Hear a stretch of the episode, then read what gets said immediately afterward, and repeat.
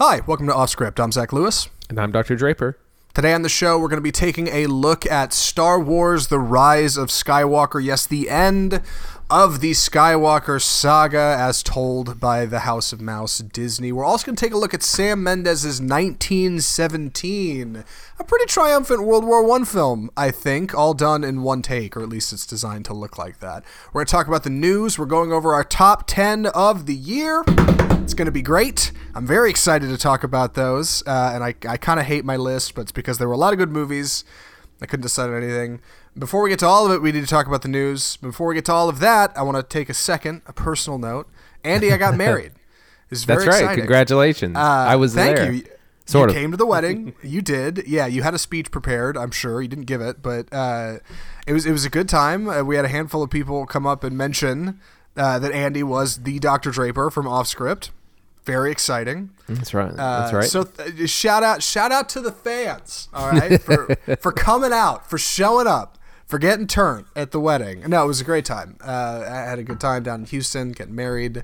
Had a little mini moon out in San Antonio. It was great. But we're back now for the end of the year. It is the last day of 2019. What a decade! And at some point, we need to talk about like our favorite films of the decade. I guess. I know Andy, you've been working on.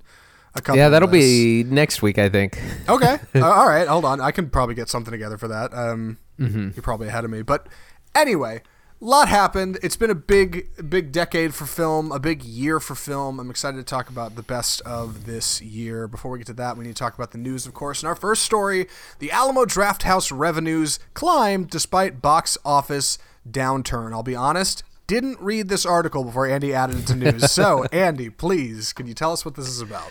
Yes, in, in a year and a time of streaming and where theaters are struggling to get people in seats, Alamo Drafthouse had a, a uh, their ticket sales were up almost 6% uh, last year, which is even more impressive considering the overall box office was about 5% down in 2018. Uh, so they're doing something right. And part of what, what they attribute the success to is um, film variety. They screened over 2,000 films at over the course of 12 months where the average theater comparatively only did a little bit over a thousand about 1100 so number one they're they're just they're providing greater variety and uh, that's helping to get people in. They also they do special events. The alamo drafthouse itself is known for being a one of a kind theater. You know you get the the food the quietness the no kids. A lot of them have uh, bars attached to them. So there, there's this little uh, um, you know IPA thing going on as well, and all this combining combined is is really helping the theater. This is a funny story for me because 2019 was the first year I actually went to Alamo Drafthouse. It was only a few months ago that I actually went for the first time. I dodged it all through school growing up. Uh, and uh, they didn't have them in Houston, I don't think. But when I went to uh, University of North Texas, people were going to Alamo Drafthouse all the time to see movies. I never went. This year was the first time, and man, like they stand out just enough to make you want to go back. Like their unique advertising and and kind of personal programming is a touch their their affinity for films, not only for what they're showing, but also for retro screenings and events, which they have a ton of. And yeah, they're, they're very clear no talking policy and, and the kind of different structure of things really creates an experience that just stands out so much more from the top three theater chains AMC, Cinemark, and Regal. They all feel the same. Feels like you're yeah, going to exactly. a movie just like any other theater, but Alamo Drafthouse feels different. Um, they've got some wacky ideas, I think, but clearly something's working. Mm-hmm. It, not only do they all feel unique that they are they're different even from each other. Like even here in dallas the, cedars location is different from richardson is different from las colinas. Like they all kind of have their own personality. And yeah everything feels more special. And they also they get behind good films. They're not showing duds for the for the most part. They're if you if it's on their list of things to see it's because they're excited about it as well yeah, and like it shows, and they've got like custom menus and ads and and paper ads and print and posters and like there's just a general feeling of like passion for cinema that like if you like going to the movies is is gonna catch you uh, in a surprising way. I've gone out of my way to go to Alamo Drafthouse since, um, which is wild because normally I wouldn't care, but they're doing something right. So I guess I'm not surprised. I wish the other theaters would take note. I guess. Mm-hmm. I'm I'm convinced Disney is going to start building theaters in the next few years. And I'm sure when they do, we're going to see some uh, correlations, but we'll see. See, my little conspiracy theory adds up. Next story: Bong Joon Ho will present Parasite in black and white, fulfilling a career-long dream. Director Bong Joon Ho has always wanted to shoot a black and white film. Until then, he's showing Parasite in black and white at the upcoming Rotterdam Film Festival. Andy, what do you know about this? Uh, well, most of it is in is in the title. Uh, Bong Joon Ho wants to uh, create a black and white version of of Parasite, uh, which we're going to talk a lot more about later. Uh, and this has been a trend that that's been happening a little bit in, in Hollywood. We've talked about uh, Mad Max Black and Chrome edition, which is in black and white, which I've seen. Logan Noir which is uh, the film Logan, Wolverine, which is also in black and white, and it's it's a different experience. Uh, you know, it's it's not wildly different, but it it does it does change the film to kind of see it in in this way. The, the way I think of it is, uh, you know, in music, in like classical music, uh, a lot of symphonies, a lot of pieces of music are you know they have different ways of performing them depending on your venue or depending on your instrumentation. Um, and it, it kind of changes it makes a difference. And so that's what he's doing as well. So the hopefully i would love uh, to get a screening of parasite in black and white. Last time Bong Joon Ho kind of experimented with black and white was in a 2009 uh, or 2013 screening of his 2009 film Mother. Um, which Andy saw and I did not. I think there's we have some kind of loose review for that. I think you went and saw it. We talked about it on the show. Mm-hmm. Um, apparently, he was inspired by Nosferatu, the, the the 1922 silent horror film he saw at some point, and said, "Man, like I was just enraptured um, by kind of the pure experience of it." Uh, there's a lot of haters out there in in, in the modern day. Haters, Jesus, in the a lot of people out there who don't think black and white film is all it's cracked up to be. I'm telling you, it is. There's there's something to watching a film in black and white. Um, I really wanted to see uh, Mad Max Black and Chrome Edition. Haven't. Uh, did not see Logan Noir either, but I've got an affinity for it, and um, I, I don't know if it would translate to Parasite. That's my thing. I think the color spectrum in Parasite is kind of important thematically mm-hmm. to the story, but apparently he doesn't think so. Uh, what do you think, Andy? No, I I think that's that's true, but I think it definitely I think it'll make the story kind of it, will affect the film definitely. If I mean, same thing in Mad Max. Mad Max, the color palette, it's definitely like the strong oranges are a huge part of that film. So when you take that out, it definitely kind of changes the the mood a little bit. And so that's what I think it would do for this film as well. Like it, it'll change the, the your experience uh, of it for sure. Yeah, I, I keep thinking back to those kind of long take shots of the interior of the very very nice house in Parasite that only really has one large window on one side, and otherwise there's no windows. And there's a lot of warmth and comfort and kind of the lighting in that house, but if you turn it black and white, you lose that a little. And I don't know how that affects the larger story. I'm curious. I, I may not jump to go see it like I would for Mad Max, but uh, color me curious, I guess. Mm-hmm. Our last story this week Barack Obama, 44th President of the United States, uh, has released his favorite films of 2019. Seems appropriate to talk about because we're talking about our favorite films of 2019, but I'm going to be honest. For running a movie podcast, there's a lot of movies on here I haven't seen. yes, it's very true. Yeah, Andy, uh, how do we do this? You just want to roll over this list? Uh, yeah, sure. I'll, I'll start. Yeah. Um, right. So the first one is a documentary, American Factory. All this, also, these are in uh, alphabetical order. He did not do numerical lists wisely. um, American Coward. Factory, which is his is his film, by the way. That's his documentary that's on available on Netflix uh, about. Um, I know it has to do with factories and China, it's between like China yeah. and, and, American manufacturing, something like that. Amazing Grace, Apollo 11, which is the documentary, Ash Is Purest White. I remember these titles, but I don't remember some of these movies. Uh, Atlantics, Birds of Passage, Booksmart, Diane, The Farewell, Ford v Ferrari, The Irishman, Just Mercy, The Last Black Man in San Francisco, Little Women, Marriage Story, Parasite, The Souvenir, and Transit. And then he also added uh, just a little bit of TV on here: Fleabag season two, Unbelievable, and Watchmen, which uh, I've been re- we've been really excited about. Right. Yeah. A little little peek behind the off script film scenes. Uh, we we both really think Watchmen is cool. Andy much more so than me, but it's a cool show. Check it out. Anyway, um, there, like I said, there's some movies on here I've seen that I'm not surprised to see on here. Movies like Parasite. Uh, the Farewell doesn't surprise me. Um, Booksmart even doesn't surprise me too much from Mr. Obama. Uh, other films on here I've never heard of, and looking at the titles, I don't know, and I don't know what that means for me. Maybe I'm just uncultured swine. Uh, what do you think of this list? Uh, it's interesting, and, and, it's interesting that he does this. Like no other, I don't remember other kind of presidents doing this. Uh, he also releases his like favorite books of the year, favorite uh, music. List. Yeah, exactly. Yeah. So it's it's interesting, and it, you know, I'm. I, I feel when, when there's some, you know, when he has things on his list and on my list, I feel like I'm doing the right thing. I feel like I'm, I'm a little bit in, in touch here with the president himself. Um, it's interesting, and it's interesting that there's you know there's documentaries, there's uh, you know there's action film, there's a, a lot of you know um, films focused on uh, black stories, uh, w- which is which is really good as well. Um, mm-hmm. What do you think? I mean, uh, like I said, it, it somehow it seems presidential, which I, it seems like a silly way to describe a list, but there there are a lot of very cultured films. There's not a lot of really goofy things on here. There's a lot of things that are that, have a lot to say about society, kind of the state of things in the world. Booksmart's pretty cheeky. The Farewell even is is kind of funny to see on there. Um, the Irishman is a little bit of a surprise. Uh, I know last year he had Roma on his list, and I was like, okay, well, are we just checking a box for epic Netflix films, or does he actually appreciate it?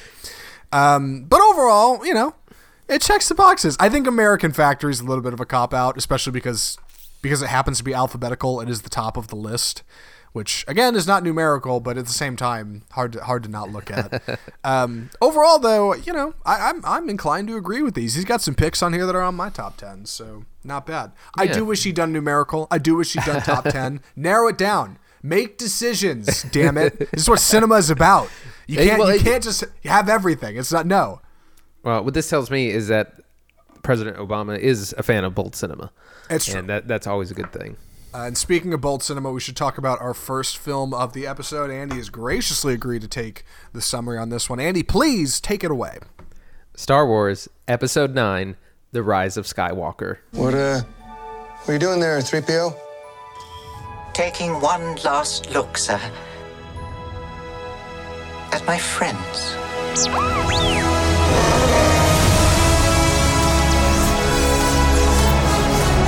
So I'm, I'm going to be very careful about plot here because the movie's only been out for about a week and a half, so I'm not going to spoil too much. And all the reviews and things I've read have been very spoiler light as well. So I'm going to do my best here. Basically, we pick up um, after the events of The Last Jedi. We catch up again with Rey. Finn, Poe, Adam Driver's character, Kylo Ren, uh, and we attempt to conclude the, the, story of the Skywalker saga, which began back in 1977. Uh, there's some things that we expect, some things we we maybe don't. Uh, there's a lot going on in this this film, um, so we're just gonna kind of get into it. Like I said, I, am gonna talk very little uh, about uh, plot and try to talk about this film as broadly as I can. So, Zach, what were your feelings about the Rise um, of Skywalker? Okay, Star Wars. What's the best way to say this? Um, if Star Wars is supposed to be an adventure film series, it's supposed to be a movie you have fun watching, right? And Star Wars Rise of Skywalker has some problems and it's got some faults that run pretty deep if you're willing to look. But if you sit back in your chair and you munch your popcorn and you watch the movie, it's kind of fun. And and I don't want to say I didn't like it. I also can't say I loved it. I'm pretty conflicted on it, but overall, I think I kind of had a good time watching it. And maybe it's more of the sum of its parts for it. I think Star yeah, Skywalker has problems. I think we should talk about them. I think it also has successes, things that work. That's what I think. Andy, what did you think of Rise of Skywalker? Uh, I'm in the same boat. So the, there are uh, things that work in the film. It is a lot of fun. It is, you know, it's a big adventure film. There's no shortage of action. There's no shortage of, of battles and lightsabers and space battles, all those things that a lot of Star Wars fans love. At the same time, there's a number of things that don't work quite uh, as well. Um, so it, it, it we, we have a lot of plot issues, um, which kind of points to a bigger issue, which is just lack of planning on Disney's part. There are there are a lot of decisions made in this film, which I do I like the idea of, but the execution is poor because of what pre- what precedes them in the couple of films, or just kind of the lack of setup. Yeah, you hit something in the middle there that I think is, is really important. Uh, it seems like this movie is the penultimate result, or the ultimate result, I should say, of a clear lack of structure across all three films. This movie has to make a lot of, like, it, ha- it has to solve a lot of problems that wouldn't normally be there in a well planned trilogy. Yes. Uh, giving individual films to individual directors, giving episode 7 to J.J. Abrams, giving episode 8 to Rian Johnson, giving episode 9 back to J.J. Abrams, which initially wasn't the plan, like clearly is going to create faults in our in our structure across the entire trilogy. And this is the result of trying to fix those faults and then immediately resolve them to tie up a story. Right. It is a rush of a movie. It is constantly racing to get to the next scene to try to set up and then immediately solve problems for our heroes and tie everything up in a neat bow, which ultimately is pretty messy. Still fun to watch, but messy. Um, Right. I I think I was I was a little bit disappointed and I after being away from the film, I still like it's it is fun to watch. I had fun with my friends, but I I kind of don't like it and I think that its its its problems are pretty big for me. And and it's even to the point like I don't even care what happens in these movies at this point. I just w- want some sort of of semblance of planning. Um, like you were saying, th- there is a lot of rushing. There's a lot of nonstop action. There's you don't get any time to breathe. It reminded me of is like a Fast and Furious movie in in Star Wars. Like it's Yeah. just and, and and that's my I think part of the reason of lack of enjoyment. And we've talked about this uh, off off the air where. Star Wars kind of needs Disney needs to pick a lane for Star Wars and stick with it. You know, are you nostalgia bait? Are you trying to carve new paths? Are you trying to be fan service?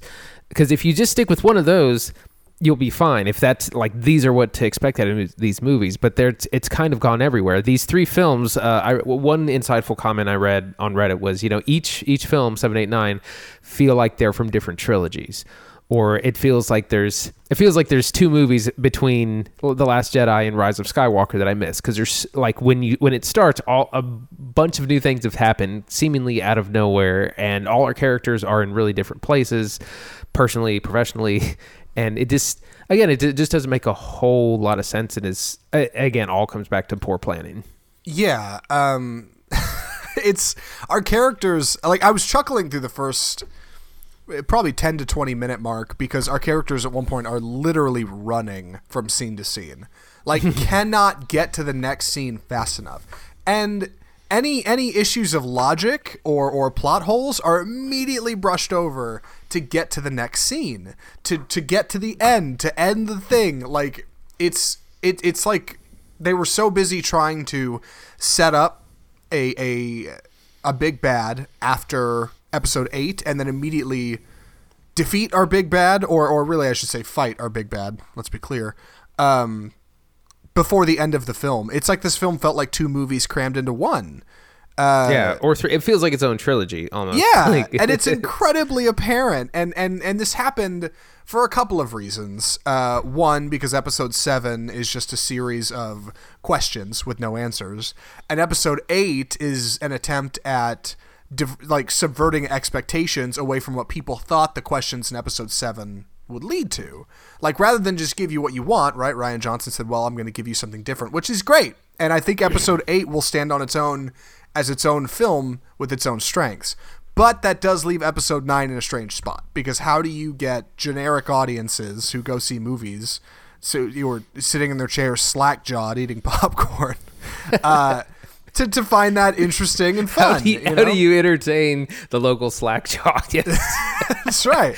The So- bunch of, bunch so of a lot of mouth people- breathing Star Wars fans. a lot of people have said this brought up brought this point and I, I do think it is a little bit of fair criticism is you know there's nowhere to go after episode 8 rian johnson doesn't set up anything to which i i disagree with that because i i think that Well, actually, no. I agree that not a lot is set up, but I think that frees you up to do anything. He, I, I think it, over more than anything, Rian Johnson was trying to liberate Star Wars from a number of things. That's why he kills off a number of characters. He's trying to whittle it down, get you fewer people, and not put you in boxes, w- which you are in boxes from the first film. And, and I think, um, you know, you get.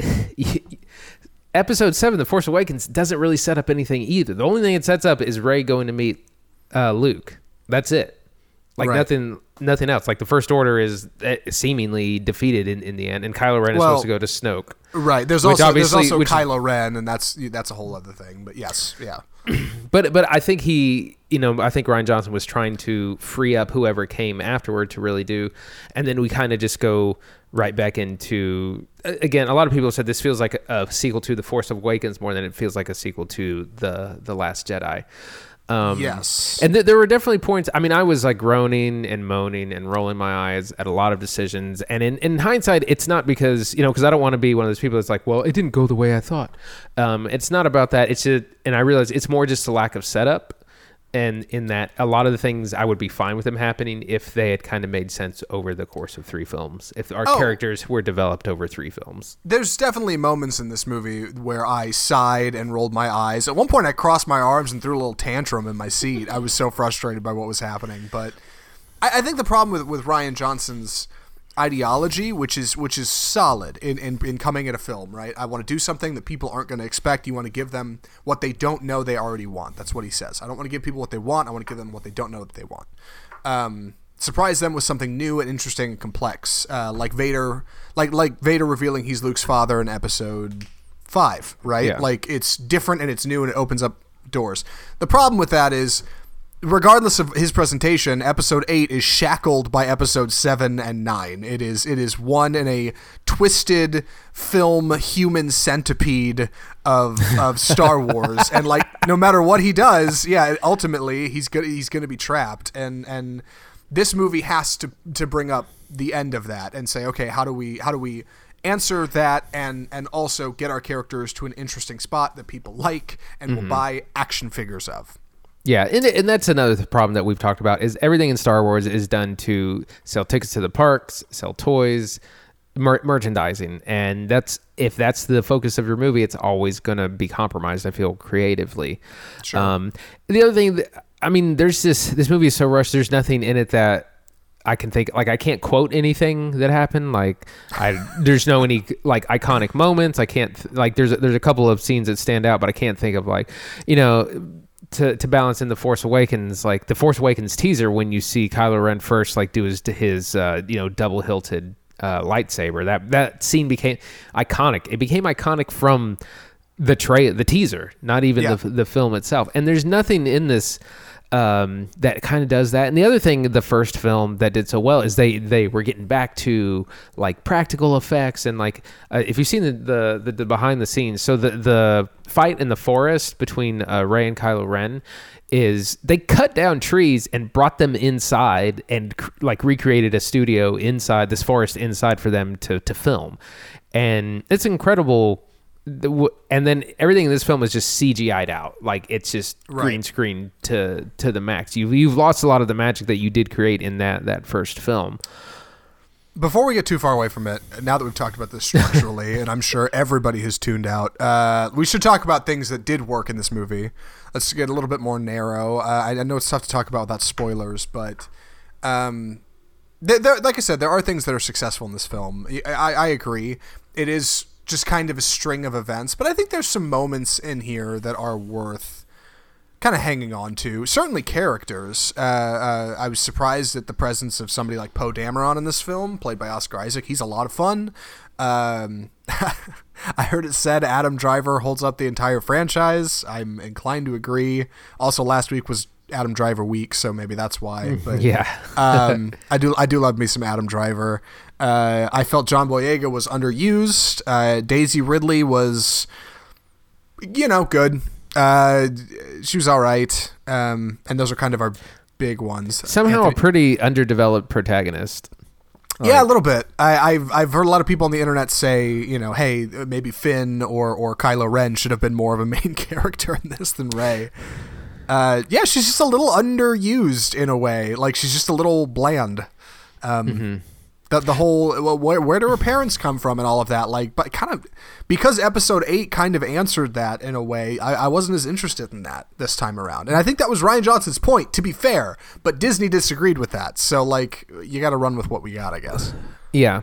Um, one thing I've heard that I thought was pretty insightful is, uh, you know, Disney again. They need to decide: do you want to make a film about old characters and nostalgia, or do you want to try to introduce new characters and move forward? And what you've done is done both poorly. You know, you Yeah. um, because there's people, you know, there's audiences that are, of course, invested in all the classic characters. There's people who are new to Star Wars and like the newer characters, and you've you've kind of done them all a disservice by not being able to pick pick and choose a lane. You know, uh, as we see, Billy Dee Williams is in this. Lando Calrissian, he's kind of he's there, so people can say, hey, he was in the original. Um, like, doesn't serve an overall. Uh, he's there for a nostalgia reason. There's a lot of things that are nostalgic, but we're trying to be positive. Well, I think he's also. uh, here's the thing. I when it comes to Lando, I'm not sure he's in this movie because he was supposed to be. I wonder if he's in this movie to help fill in the gaps left by Carrie Fisher. Right. Carrie Fisher is in this Sure, film. fair enough, Uh, fair enough. Yeah, they used a lot of uh, stock footage and and other takes from previous films to kind of slide her in this in this weird kind of faux like uh, phony way. Like she was in scenes, but in a way you're like, I know you didn't film this on set with her. Like this was done in CGI, and like it works. I, I was I was talking to Christine about it because she went and saw it with me. She she thought it was fine, and, and honestly, I'm I'd rather she be in there. They totally could have killed off General General Leia Organa in the text crawl at the opening. Like, oh, she's dead now. Uh, no, she's in it. Um, it's it's a fitting tribute, but I do wonder how the film might have had to have shift shifted because she wasn't in it. I wonder if Lando was a part of that. What do you think? Yeah, I think that that's a good, you know, because they tell if you're trying to cash in on nostalgia and you one of your pair characters dies in real life, then you know you start looking at well, who's still who's still alive, who's who's still breathing. Right. Um, I I I think this does address. You know, I'm a huge fan of, of the Last Jedi, and you know, one of the criticisms was it it's too slow, not enough action happens. There's no, there's you know, there's no lightsaber battle officially, um, aside from like the throne room fight. Um, in this we so with that we in this it's kind of compensated the other way. We do get a lot of fi- fighting, we get a lot of action, we get a lot of lightsaber battles. I think we have like three or four. So there's a whole lot of that uh, going on. So you know, for the people that the Last Jedi was too slow, this film is definitely moving along at a at a quick pace. I made a lot of comparisons to other Star Wars films when watching this one. Uh, I think it's hard not to. One I thought about a lot was Episode Three: Revenge of the Sith, another uh, trilogy capper. Um, I kept thinking of like the big fight at the end of that movie between Obi Wan and Anakin. This huge lightsaber fight they have on Mustafar that's like ten minutes long, and they're Oh, doing it's so backflips and like yeah, this movie does not do that in any way. Uh, there's a couple of good lightsaber fights, but there's nothing, nothing nearly as flippy and crazy as that. And I think that's probably for the best. I don't, I don't know why I thought that was coming, but like I kind of figured, well, they're gonna have to do lightsaber fights bigger and badder than ever. No, they, they really don't go out of their way to do that, and I think that's good. Like I don't I don't think that's a bad thing. That's definitely an extreme of the the prequel trilogy where they, um, you know, all of a sudden all the Je- the Jedi t- turned into like super ninjas and Yeah. have these insane not realistic battles. And that's what one thing i liked about i like the the fight the lightsaber battle at the end of the force awakens uh, because it, it seems like more of a more traditional like sword fight you know? Yeah. it, it looks like kylo ren looks like he's swinging around a broadsword not just like flipping off trees and, and stuff. It's definitely brought back to reality a, a lot more. Right, and and it's filmed in a clever way because as as the fight goes on, we can see our our two kind of characters getting more tired and their swings are starting to take longer and they're starting to to and, and like the camera just kind of moves in closer and closer and closer and you realize like the tension is rising because you know something bad is going to happen to one of them something this light somebody loses a lightsaber fight right like nobody nobody just walks away from these things um it's actually really well put together um but as far as raising the stakes in the prequel trilogy with more lightsabers and ninja jedi this movie does the opposite with the bad guys as you, you might remember in the trailer, uh, how do what do we do that's bigger than one star destroyer? Well, we got to have a hundred star destroyers, Right, yeah. right? This movie raises the stakes in a way that doesn't help it in a way that I think the prequel trilogy might have done better. Right. Yeah, it definitely all of a sudden there's kind of an army out of out of nowhere. Um, and again, where where the Force Awakens was pretty well, I, I felt was uh, just making good decisions. Was modest about its scope. Um, this is like the opposite. And again, and again, the the Last Jedi people complain that it's too minimalistic, uh, which I I kind of prefer. Like I know, like I, I like the opening of the Last Jedi because that you know what's happening in that battle. They're trying to bomb the the dreadnought. You know, it's a very clear plan. Or when they're on Crait, you know the the first order is trying to blow down this door. And so you can Yeah. follow what's happening in these battles. When we get into battles, kind of in this movie, and this this happens the same thing in Revenge of the Sith. You have no idea what's going on, or who's really shooting at who, or who the good like. It's just things flying around, lots of blaster fire. You don't re- you don't really know what's happening, but not. But it also doesn't really matter. You're not supposed to. It's just an exciting space battle. Yeah, and and as far as that large army that kind of comes out of nowhere goes, it, it's frustrating because it felt like episode 8 ended on such a clear note. Like Rian Johnson really went out of his way to say, "Hey, there's almost nothing left of the resistance. The first order is bigger than ever. The stakes could not be higher." And this movie still feels the need to jump the shark in a way that is completely unnecessary and just feels phony. Um, and ultimately that uh, that's how I walked away from a lot of this movie. Things just felt forced. It just felt like somebody somewhere was was looking at you know stats of what people like to see in movies and like we got to do this, we got to do this thing, we got to have this scene where this happens. It's rushed and it's not quite as thought out as it should have been, and it's it's really not. It's not a fitting end, I think, to the trilogy that it could have been. It works, and it satisfies me from what's come before, but I know there's going to be a lot of people out there who are always going to hate it, right? Yeah, I mean, I, I think the biggest thing that it does that that's a problem. It just it makes it uninteresting. Like I I saw The Force Awakens four times in theaters. I saw The Last Jedi three times in theaters. I've seen this once. I don't have any desire to go back and get a second viewing. I do think I would enjoy it more on subsequent viewings, knowing what kind of movie it is, knowing that it's like a fast paced action thing, that it's not like a deep character study. Um, so I think knowing knowing that I would enjoy it more on subsequent viewings, but I also just don't care, which I think is a real shame. The other thing I want to touch on is this movie has a lot of uh, kind of bait and switch things where you, you think something dramatic has happened and then it's kind of undone a few scenes later. This film does that a lot, and it just it shows how much the movie is just risk averse. Um, and again, Right. that, that just makes for for boring cinema. I think. Right, bait and switch would work across three films, but trying to do it in one two-hour movie, it's just too much. Like, I don't know. Yeah, like you said, it's it's a clear lack of planning across the whole trilogy. It's so frustrating coming from the same studio that produced Avengers Endgame, which was the the penultimate work of over twenty films and a decade worth of production. yeah, I mean it, it's it's uh, and I I re I re, just a few uh, days ago I rewatched the Infinity War saga and I was just thinking like it has a lot of the same stuff. You have clear good guys, bad guys, space magic, action, drama, like everything that people want, but somehow they manage to make it all make sense, have characters you care about, have plot uh, elements that make sense. And the other thing I think that's different about Marvel is people sit back and just wait to see. Oh, I can't wait to see what happens in the next Marvel film. Whereas with Star Wars, people come to it with an agenda. Well, I, I think this is going to happen, or I want this to happen. So it's it's the difference of you know waiting to see what you're getting to dinner and then dem- and demanding what you want for dinner. Andy, would you recommend Star Wars: The Rise of Skywalker? I would recommend it to the fans. Like if you're if you're a big Star Wars fan, like you're gonna enjoy it. If you're Yeah. not, I, I think I would honestly, if you're not a big Star Wars fan, I think I would would skip it actually. Um, and I think, like I said, th- this this film is it's made made me a little bit less interested in what what they're doing. Um, so I yes, with with caveats. If you're a big fan, you know, and some people, uh, I, and I want to say this positively, a lot of people are really enjoying this film. A lot of people are loving it. They're having a lot of fun, and if you're having a good time at the cinema, that's always a good thing. And I never want to take away from that.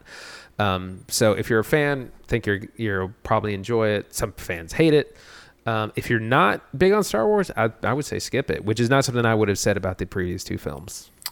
Yeah, I think I'm in the same boat. I I I think it's a fun time. I think if you've seen the other ones and you feel like, you know what, I want to know where it's going, go see it. You know, I think I think you'll have a good time, but if you're if you're to like if you have any desire to nitpick and pull apart and, and kind of tug at those loose threads, you're gonna hate this movie.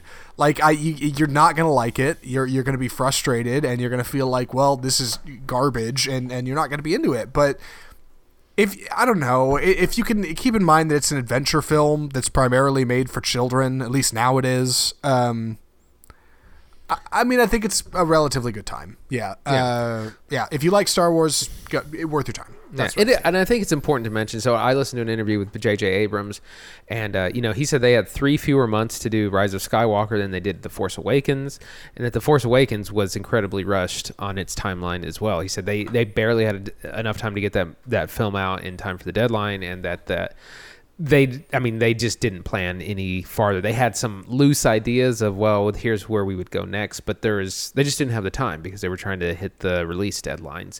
And i that's important to know and i think it it you know really shows unfortunately in the across all three films which is a shame. Yeah, it really does. Um, I, I, kind of a sorry end to uh, this new trilogy, but um, you know, I've heard it said Star Wars may be in the best place it's been in years because now we are unshackled, we are free, and we have nothing but Are we? to grow. Yes, everything everything good will happen now, Andy. You'll see. You hate, Yeah. yeah, hater. Um, yeah So yeah, I hope I hope so. So so and to finish off on that, the the new whatever is coming next in Star Wars is slated for December 2020, 2022. So we got about 3 years to get Disney has 3 years to get their act together and see what the future of Star Wars is going to look like. Is Rian Johnson still making a Star Wars trilogy? Uh, To, well, to what I don't know if it's a trilogy. I know he he is still involved. It's rumored he might be heading this new film, but he may not because, as we know, uh, D and D, the showrunners of Game of Thrones, were kicked off their Star Wars trilogy. So uh, we don't know. Like announcements should be coming soon, actually, probably next month, and and we'll see. Yeah, we'll see. So keep it on off script for more. That about wraps our Star Wars talk. We will have more of it. It is owned by Disney. There will be more of these movies. It's not over till it's over. Uh, i- after that, though, since now we're it's over, what we're talking about. that was the worst, the worst segue of 2019. anyway, uh, let's get into our uh, big, big list. I guess. Do we have Do we have music for this from last year or something? Uh, I don't know. We might have to figure it out. Maybe I'll find something.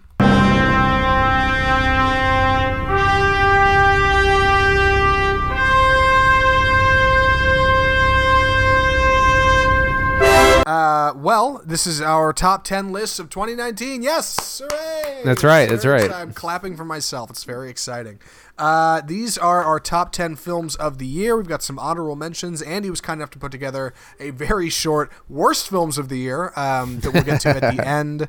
I think we talked about this before we started recording the show. I think the best way to do this is probably bust through our top seven each, eight. And then turns out, for the first time in off script history, uh, a podcast first, our one and two of this year are the same, which I did not expect. I thought Andy was going to go a different way. So uh, I'm excited to talk about that. So, Andy, if you want to kick it off with your 10 through 3, then I'll do my 10 through 3. I'll do number 2. You do number 1. We'll hit some honorable mentions. We'll hit the worst. And then we're on to 1917. Sound good? All right. Yeah. that All good. Confusing. We- We're going to get through it together. Here we go. Uh, Andy, All right, so so starting at number ten, my top ten uh, is or number ten is Booksmart, the Olivia Olivia Wilde uh, comedy starring Beanie Feldstein and Kaitlyn Dever. Uh, number nine is Joker, Todd Phillips, with which we this was huge movie, talked about it all year. Good stuff. Yeah, um, Knives Out, the Rian Johnson Who Done It, incredible new film after you know follow up to um, the Rise of not Rise of Skywalker, the Last Jedi. Yes. Um, the Art of Self Defense, who I can't remember the um, the director, but this was the uh, ind- indie film starring Jesse Eisenberg and Imogen Poots and uh, Alessandro Nivola uh, from the summer, which was really good. Nineteen directed by directed by Riley Stearns. yes, thank you. Yes. 1917, the Sam Mendes film, World War One film, which we're going to be talking about a little bit later. The Irishman at number five, which is of course uh, Martin Scorsese's uh, gangster epic. This kind of final ode to the genre, I think. Avengers Endgame. Um, mostly, if anything, because it capped off a 22 film, 11 year arc in a really satisfying way. In in a year when people have been upset about the ends of a lot of things. Uh, Avengers Endgame uh, did it right, and and Marvel has, has been a huge thing for um, you know th- not only 2019 but the past decade, which we can get into more next week. At number three, Midsommar. Ari Aster's follow up to um, Hereditary from last year, the uh, the s- summer horror breakup film, uh, which happens all in complete daylight. Um, incredible film. So that's my number ten through number three. And Zach, A solid, just short of top t- top seven minus a couple. It's fine. Top eight. Uh, yeah, my list is actually surprisingly similar to Andy's. Not only because we both do a podcast together, but because we both have great taste. So uh, my number ten is Avengers Endgame. I know it seems weird to see it at the bottom of the list. I felt almost almost obligated to put this one on there. There's a lot of great films that came out this year. We'll catch some more of my honorable mentions, but this one there's just something special about it. There's a feeling that I couldn't shake. Number nine, 1917, the Sam Mendes film. But wait, aren't you guys talking about that in a minute? We are. Hold on. There's a reason it's on both of our top 10 lists. We'll talk about it in a second. Uh, Joker, the Todd Phillips film, is my number eight. Midsommar was my number seven from Andy's number three, so a big step back, but still a top 10 film. Knives Out at number six. Uh, the Rian Johnson film was a ton of fun. Ford v Ferrari, a movie that was not on Andy's list. I had a ton of fun in this movie. Mm-hmm. I felt like I was in the car with Christian Bale and his stupid fake accent, and I loved it. Number four, The Art of Self Defense. Yes, it's weird seeing this one on both lists, but I couldn't stop thinking about it. I've been thinking about it a lot since, actually. I think I might find, try to find a copy for myself. And number three, Marriage Story, the Noah Baumbach film we watched last week, starring Adam Driver and Scarlett Johansson, is a triumphant film about two people talking in rooms. I loved it. Uh, and we should get to our top two films of the year. If I had a drum roll, I'd play it. I don't, but I'm going to take this one. Number two for both of us is The Lighthouse. Tell me, what's a timberman want with being a wickie? Just looking to earn a living, just like any man. Starting new. On the run.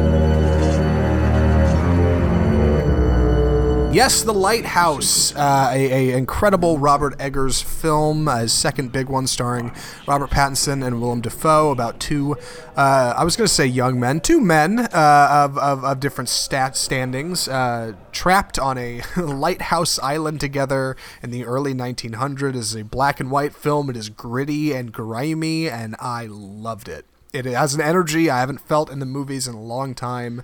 I'm still thinking about it even after it's gone. That's why it's on my top two. Andy, why is it on yours? it's it's an incredible film that is you know it's one of those those things that cinephiles will enjoy but it uh, also is an entry point to well maybe it may be kind of extreme for mainstream but at the same time it's just it's it's an incredibly well made film that is really a deep character study about these two characters uh, just descending into madness, and there's themes. Uh, there's inc- just incredible th- storytelling and, and themes. There's all this Greek mythology kind of in the background.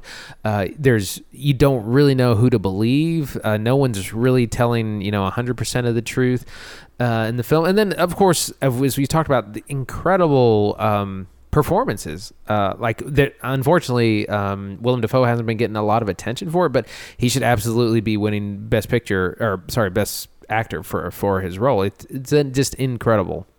Yeah, he's he's got a, a one monologue in particular in this film that is so striking. Like you can, it's one long take monologue that is incredible. Um, one of many great things about this movie. The Lighthouse is a ton of fun. If you haven't seen it, I cannot recommend it enough.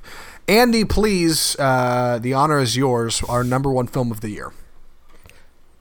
Bong Joon Ho's Parasite. 아 잠깐 제 시카 외동딸 일리노이 시카고 과선배는 김치모 그는 이사촌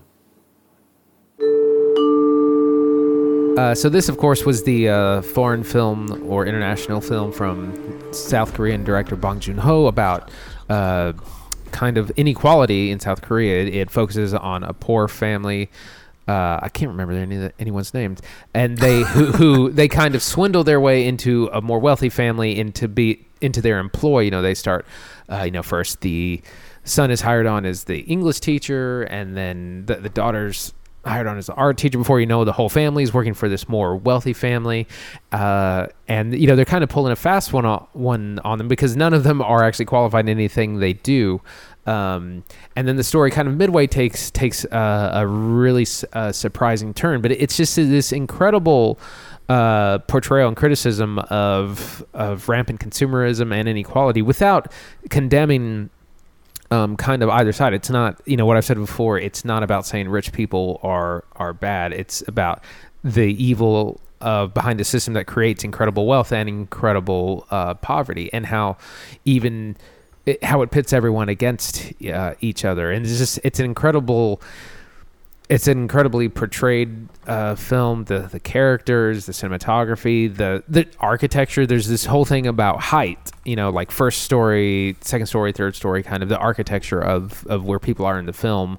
Uh, you know, is parallel to them, them trying to rise up through through the ranks of capitalism. It's just it's incredibly well made, and um, it's definitely uh, my top film of the year.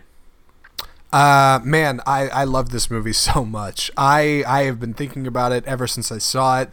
Watching screenshots or, or even the trailer again brings me right back to sitting in the theater.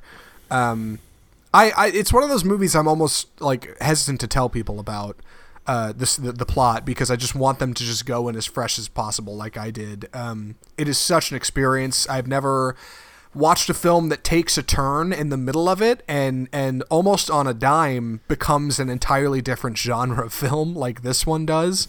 And it works so well and it's so effective at luring you into to, to liking these characters and becoming kind of charmed by their tale. And then before you know it you're completely emotionally invested in what's coming next and it hits you like a freight train. I I, I don't even know who to recommend this movie to. I've struggled with people who said, "Hey, do you think I'd like that movie?" And I say, "I don't.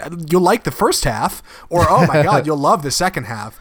But it's so challenging for me to like really wrap my head around how I feel about it. It may be one of my favorite films of the decade. Probably not number one, but probably in my top 10. So you may see it next week as well. I loved Parasite. Oh my God, I had fun watching this movie. I can't wait to see it again. It brings up complex issues or issues in a complex way. Uh, I, have listened to a great podcast on The Dark Knight about how it's it's a parallel to the Bush administration and the war on terror, and how Christopher Nolan is bringing up complex, uh, not black and white answers uh, to kind of a lot of the issues.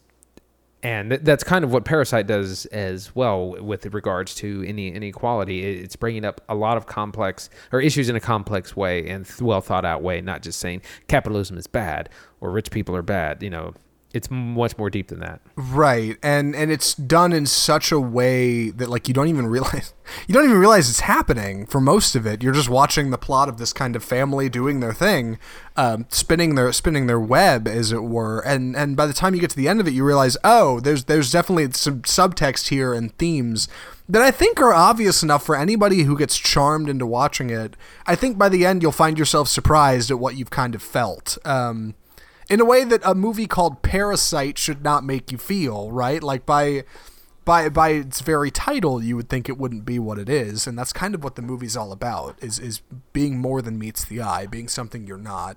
Mm. Um, right. It's it's effective in its storytelling, its characters, and its themes. Uh, it runs so deep to what the movie is. I. I, I couldn't think of a better t- a better name for it. I, I I thought this movie was so cool. Well, and it's also also just you know who who is the parasite in the movie that's you know it you think you know who it is in the beginning by the end it's it's kind of unclear well honorable mentions you want to talk about those Yep. So here's my uh, short list of honorable mentions. Uh, Climax, the Gaspar Noé film, uh, which was really gr- incredible experience. Uh, the Farewell, Lulu Wang's uh, Chinese film about uh, with starring Awkwafina about the grandma who's dying and no one's going to tell her. Uh, Tarantino's Once Upon a Time dot dot dot in Hollywood, and Jordan Peele's Us. My um, honorable mention list seems very similar. I also have Once Upon a Time dot dot dot in Hollywood. I know how could we not put a Tarantino film on our top ten of the year? Um, but it was a great year at the movies, and it, it, we we thought about it, and, and here's where we're at. I also put The Farewell on there. I was so bummed I didn't have a slot for this one because when I went and saw it, if you'd asked me then, I would have said easily it's top ten. Us is on there as well. Jordan Jordan Peele's film. I wanted this one to make it. At one point, it had, but I had to move some things around. Booksmart also got bumped. It would have been very close had this been a top eleven. That probably would have been it. I also featured El Camino, a Breaking Bad movie, for being probably the best TV film I've ever seen. Uh, Missing Link, the Laika film, because God bless it, I love those guys and I like those movies and I love stop motion. And it wasn't a great film, but I enjoyed it a lot. I put Ready or Not, the horror comedy film, on here. Yeah, that was a big. Good, that was a nice surprise. I I was surprised by it. I had a lot of fun watching that movie. Uh, I thought it was kind of clever, and also Martin Scorsese's The Irishman did not make my list. Uh, those old, old old men talking about bad things they did a hundred billion years ago just didn't quite catch me in the same way it did everybody else. Uh, and also some 2018 mentions, films that I saw this year that came out last year: uh, Climax, Sorry to Bother You, and They Shall Not Grow Old. The documentary were all tremendous but they came out last year. Obviously, they're not on the list. Worst movies of the year, Andy. The best part of the whole thing. yes. Uh, Child's Play the 2019 reboot, which I walked out of. I've never walked out of anything before. uh, Hellboy, uh, really bad remake. I was all over the place. Godzilla, King of the Monsters. Uh, I didn't see the first one. Apparently, the first Godzilla in the series is, is really good, and this one was just so much action and it was just hard to follow anything. X-men dark phoenix uh not that it's not terrible it's just such a disappointment. Like to end like the long series that has been x the x-men kind of first class uh it was just not a what real well-made film. And of course replicas which i almost completely forgot about which i saw i think january of 2019 uh, the Keanu Reeves uh, sci-fi film is really bad it's like it's like B C movie level bad I'll be honest. When I saw this list, I had to go look up replicas because I didn't remember. exactly yeah, we didn't watch it for the show. That was that was that was news to me. So it's not that I. no, I think we did do it for the show. Get the hell out of here. We did not watch that movie for the show. We There's no way. We did. No, stop. Okay, tell you what. When we get off, you tell me what episode we watched that in, and I would love to go back and hear my own review because I do not remember watching replicas at all. Mm-hmm. God, maybe you're right. Maybe we did watch it. I don't know. Um, but uh, mostly agreement. One thing though, before I get off of this, well, two things. Uh, one. It's been it's been far enough or away from it. What what part of Child's Play did you walk out on again? Like how far into that movie did you make it? Because I watched the whole thing. um, after the guy kind of gets killed in his backyard by the lawnmower thing, sometime after that. Oh, is that when he gets pulled in by the Christmas lights? Yeah. Yeah. he falls. He's he's he's he's putting Christmas lights on his house at night, uh, and he falls off and gets tangled in the lights. And then there's like a big lawnmower that grabs the light string and literally pulls him in. It's like something out of an eight. Like, I mean, it's supposed to be something out of an '80s slasher flick, but like, man, it jumps the shark in a way that is just not any good. Uh, what do you think? Last thing, what 2019 at the movies? What do you think? Just kind of an over-encompassing, good, bad, ugly. I, you know, people always say, "Well, this year, this was a great year for film," or "This was a terrible year for film." I, honestly, I feel like every year is a great year for film. Every year, there's you're gonna have a top ten list, and you're not gonna be able to fill it. Like, there's great films every year.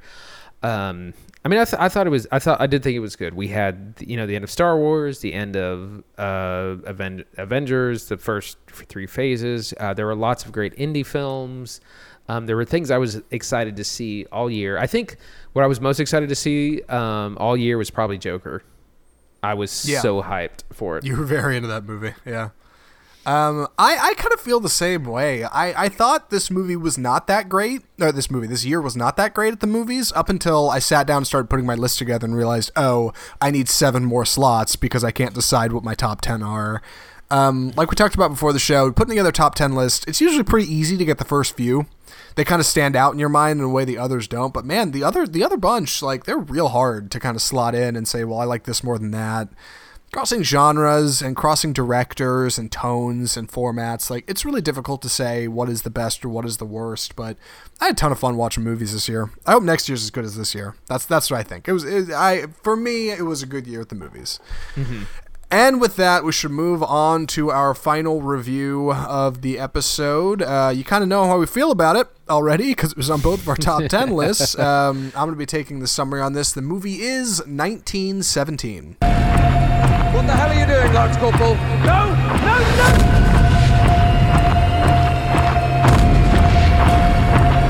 If you fail,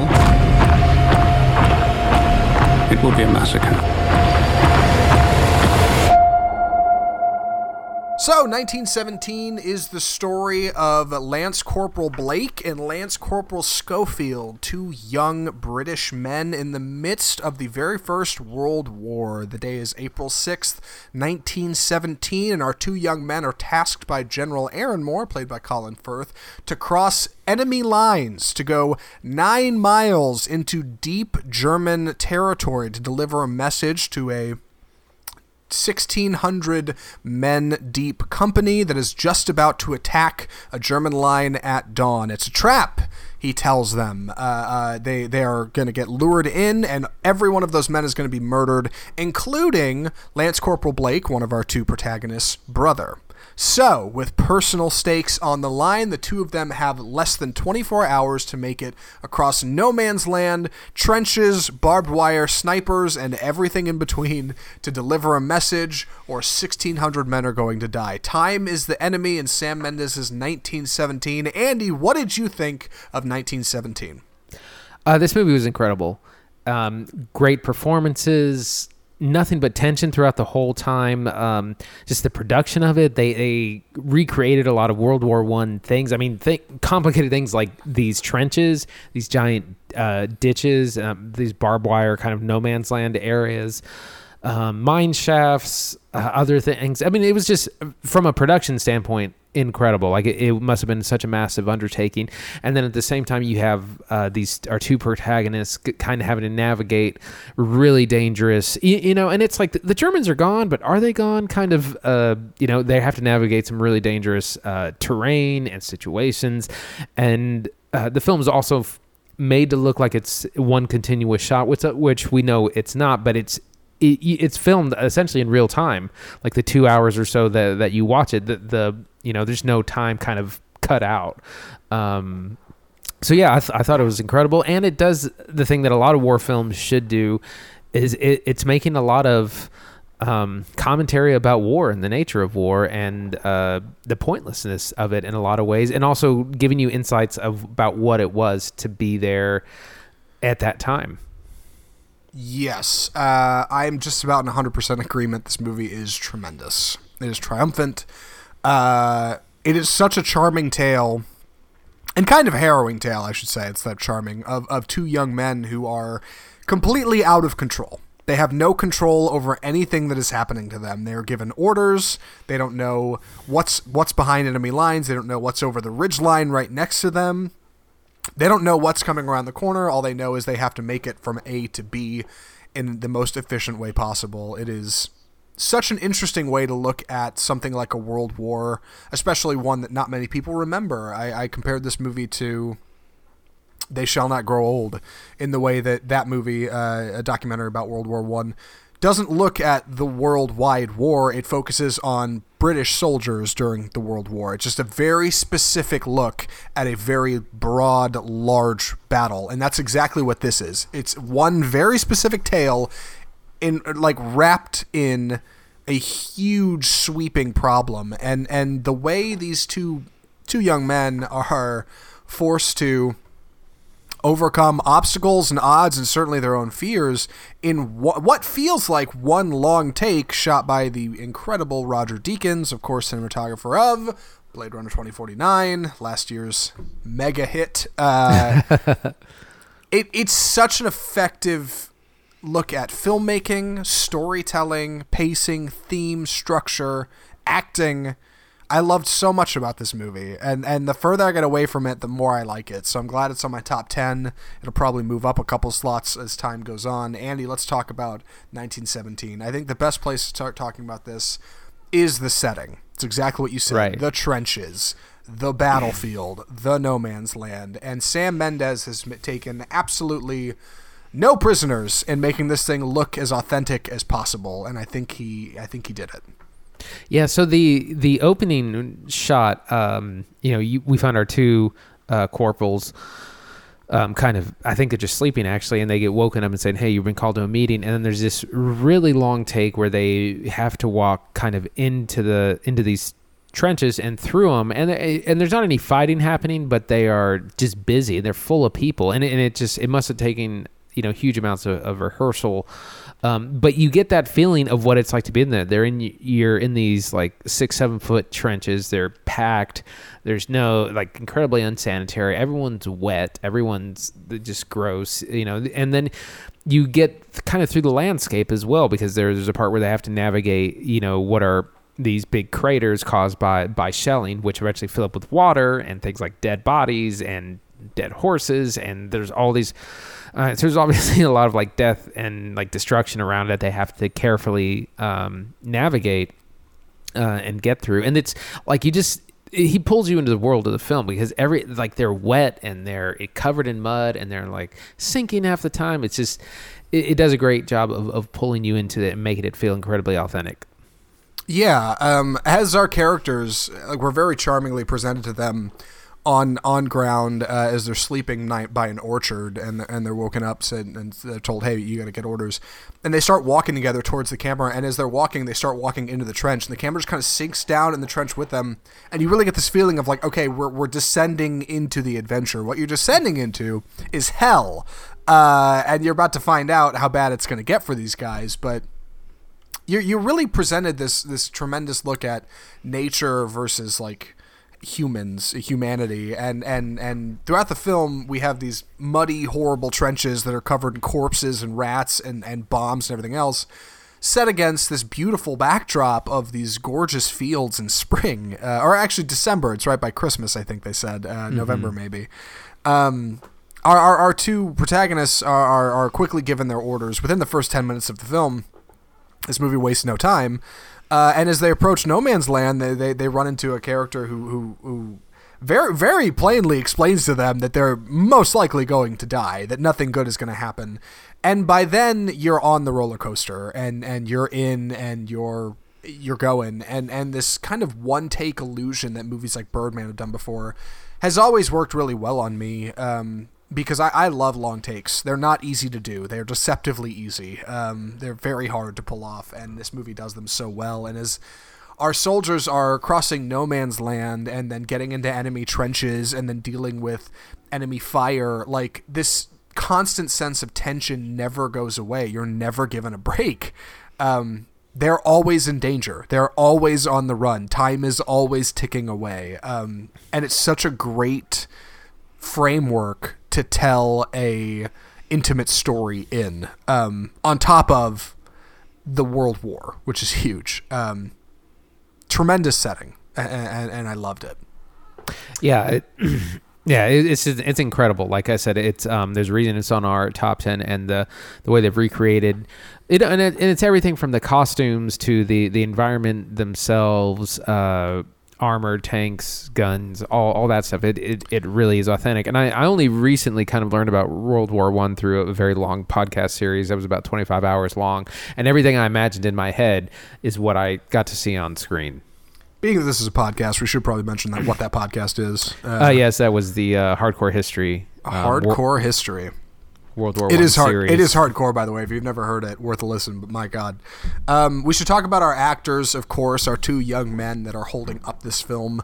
Uh, Lance Corporal Blake, Blake, played by Dean Charles Chapman, who was one of the Lannister kids in Game, of of, Thrones. Thrones. Uh, he was which one?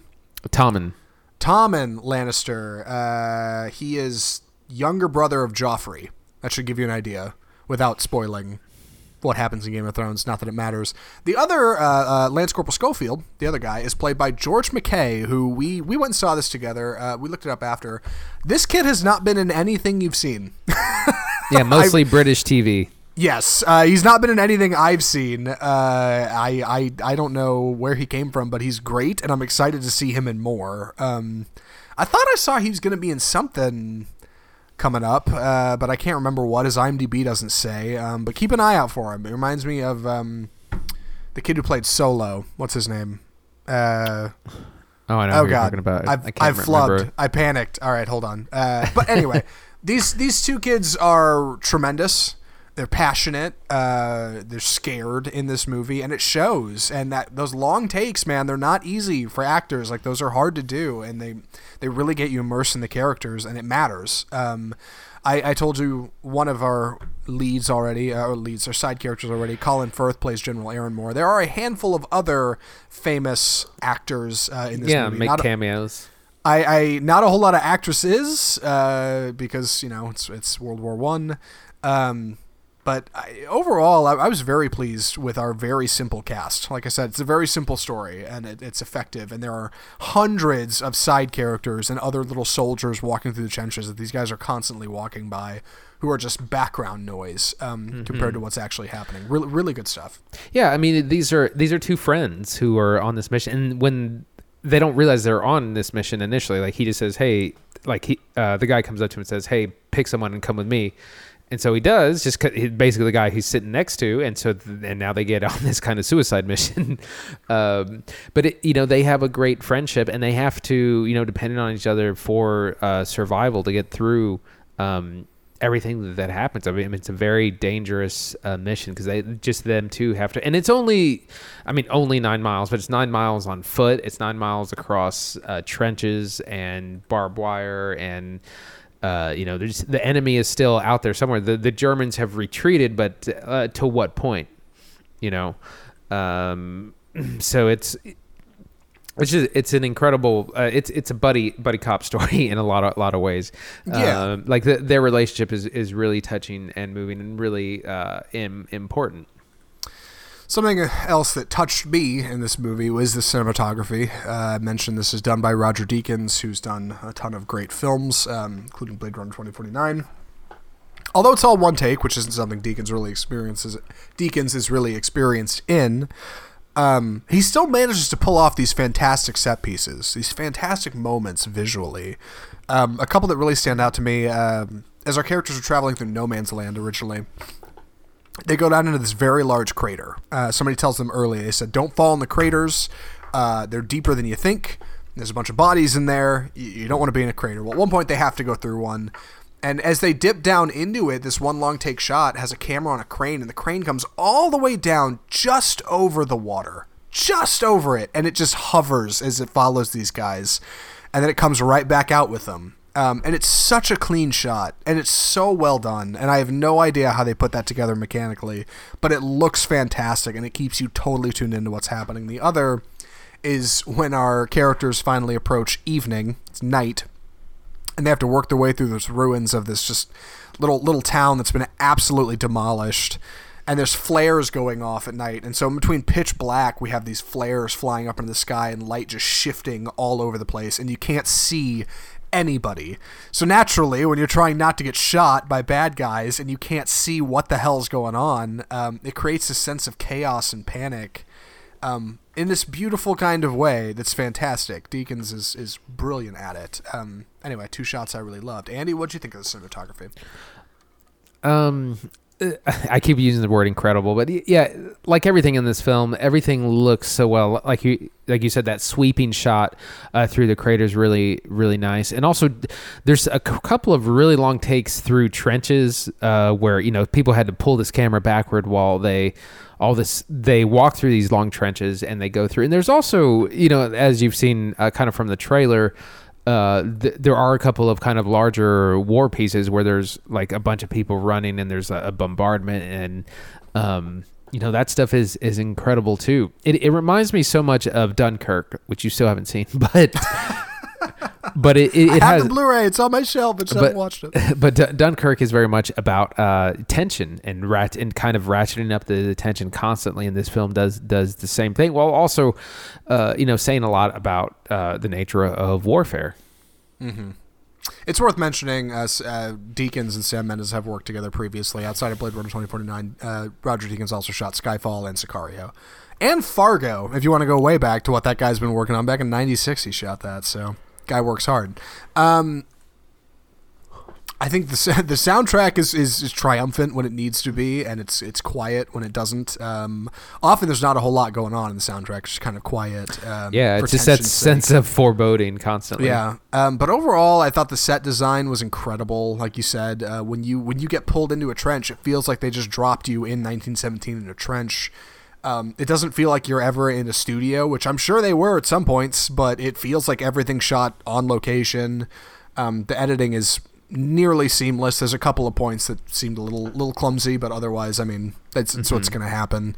Um, man, I, I thought a lot of this movie. The costume design is fantastic. Um, I, I, any any other wrap up thoughts? I feel like we're getting any more. You start to get into spoilers. Yeah, uh, uh, just about a few of the themes uh, of the film. It's obviously about war, but it's you know it touches on a lot of things about how you know these are very young men, um, about just kind of the pointlessness of it. There's a part where they're you know they get on a, a truck that's that's kind of behind enemy lines. It's not occupied, and they said you know we fought for years over this, and it's just open fields with kind of nothing, um, and you know there, there's moments of of great humanity juxtaposed with great destruction you know, a character uh, will do have to do something or will do something good in one moment and then have to turn around and do something terrible in in the next, and that's just kind of the nature of of war and how sometimes you just you don't have time to process anything that happens. Like something tragic might happen and you just have to move on. Like you don't have time. Uh, to grieve or to mourn or to deal with the process that what's happening. You just have to go go go. And so I, I thought you know the film while it tells a small story it also comments on larger things and that's another reason it's so great. Andy, would you recommend 1917? yeah abs- absolutely. It's it's an incredible film. It is uh, you know there's not a lot of things about world war one although i think there is more starting to be more more interest uh, it's a heartwarming story it's it's tense it's not too violent like you know this is one of those those war movies where actually not a whole lot happens there's not a, a ton of uh, battles or anything like that. It's more about the the tension and and the mood. Uh, that being said, you know it is. It reminds me a lot of Saving uh, Private Ryan. So there are some inten- intense uh, scenes, and so people should be aware about that uh, for content warning wise. But overall, absolutely re- recommend it. I would recommend it as well. It is a ton of fun. If you're a history buff, you're gonna love it. I'm excited to go see it probably with my dad in a couple weeks.